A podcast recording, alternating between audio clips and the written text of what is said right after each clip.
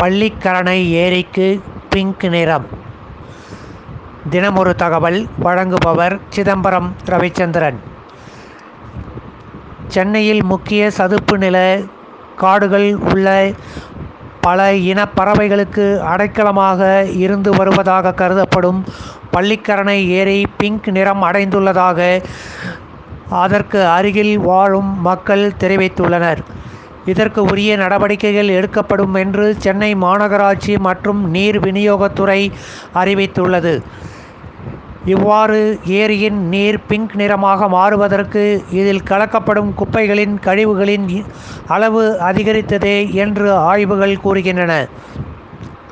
நூறு ஆண்டுகளுக்கு முன்பு ஆறாயிரத்தி தொள்ளாயிரம் ஹெக்டேர் அளவிற்கு இருந்த இந்த மிகப்பெரிய சதுப்பு நிலை ஏரி இன்று சுருங்கி அறுநூற்றி தொண்ணூறு ஹெக்டேர் அளவிற்கு மாறியுள்ளது.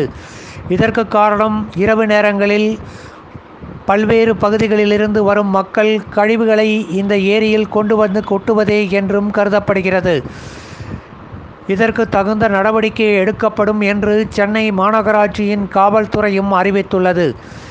சமீபத்தில் சென்னை இந்திய தொழில்நுட்ப கழக ஆய்வாளர்கள் மேற்கொண்ட ஆய்வுகளின்படி பள்ளிக்கரணை ஏரியில் உள்ள சதுப்பு நில பகுதியில் நீரில் கழிவு மற்றும் குப்பைகள் அதிக அளவில் கலந்துள்ளது தெரிய வந்துள்ளது. இது உடனடியாக தடுக்கப்படாவிட்டால் அருகாமையில் உள்ள பகுதிகளுக்கு பெரும் நீர் பற்றாக்குறை ஏற்படும் என்றும் இது அப்பகுதியில் மட்டுமல்லாமல் சென்னை மாநகரின் சுற்றுச்சூழலிற்கு பெருத்த அபாயத்தை விளைவிக்கும் என்றும் ஆய்வாளர்கள் எச்சரித்துள்ளனர்.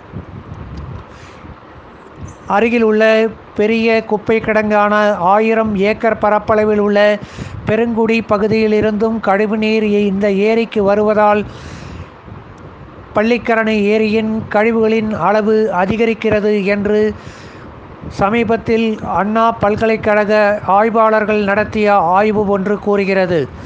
மாசுபட்ட ஏரியின் நீர் மற்றும் சூழல் காரணமாக சென்னை மாநகராக மாநகரிற்கு பெரும் நீர் பற்றாக்குறை வருங்காலத்தில் ஏற்படக்கூடிய அபாயம் இருப்பதாகவும் அண்ணா பல்கலைக்கழக ஆய்வாளர்கள் குறிப்பிட்டுள்ளனர். ஏரியை சுற்றியுள்ள மக்கள் மட்டுமல்லாமல் சென்னையின் பல்வேறு பகுதிகளிலிருந்தும் வரும் மக்கள் பள்ளிக்கரணை ஏரியில் குப்பைகளை கூட்டுவதை உடனடியாக நிறுத்த வேண்டும் என்று சூழல் ஆர்வலர்கள் கோரிக்கை விடுத்துள்ளனர். நன்றி.